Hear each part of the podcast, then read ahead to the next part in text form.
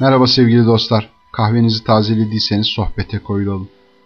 Bu köşede zaman zaman sağlıkla ilgili konulardan bahsedeceğiz sizlere.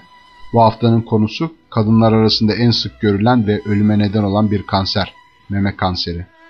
Dünya Sağlık Örgütü ve Uluslararası Kanser Araştırma Dairesi'nin ortak raporuna göre her yıl dünyada 1 milyon kadında meme kanseri gelişmekte.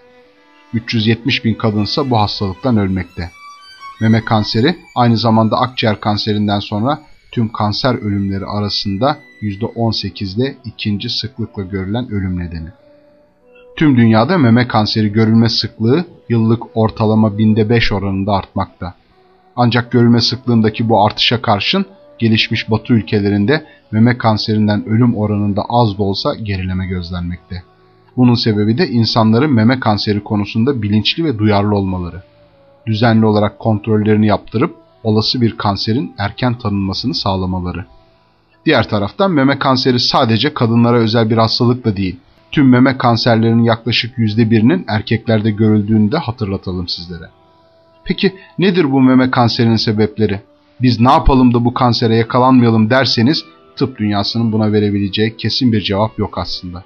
Bilinen o ki meme kanseri genetik ve çevresel faktörler arasında güçlü etkileşimin olduğu karmaşık ve birçok faktörden etkilenen bir hastalık.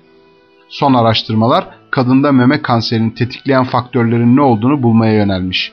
Genetik, hormonal, sosyobiyolojik ve psikolojik etmenlerin oluşumda rol aldığı kabul edilmekle birlikte meme kanserli kadınların yaklaşık %70 ila 80'inde bu risk faktörleri yoktur.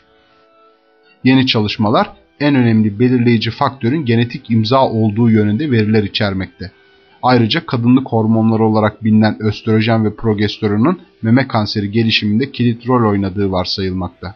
Ancak böyle söylendiğine bakıp da doktorunuzun size verdiği doğum kontrol haplarını veya menopoz ilaçlarını bırakmaya kalkmayın sakın. Tüm bu ilaçlar doktor kontrolü altında güvenle kullanılıyor çünkü. Sırada hormon dışı etmenler var. Bunlar arasında fiziksel ve kimyasal faktörler yer almakta. Örneğin radyasyon. Ayrıca alkol ve sigara da ilk akla gelen etmenler arasında. Diğer hormon dışı etmenlere örnek olarak metaller, elektromanyetik alanlar, organik çözeltiler ve virüs gibi biyolojik ajanlar sayılabilir. Araştırmacılar son olarak bazı davranışsal faktörlerden de bahsetmekteler. Stresli hayat, öfkeyi kontrol edememe, depresyon gibi faktörlerinde meme kanseri gelişimi ile ilgili olabileceği tartışılmakta. Sadece meme kanseri açısından değil ama sağlıklı ve mutlu bir yaşam için de psikolojimizi sağlam tutmamız gerekmekte zaten. Meme kanserine yol açtığı düşünülen etmenler böyle işte.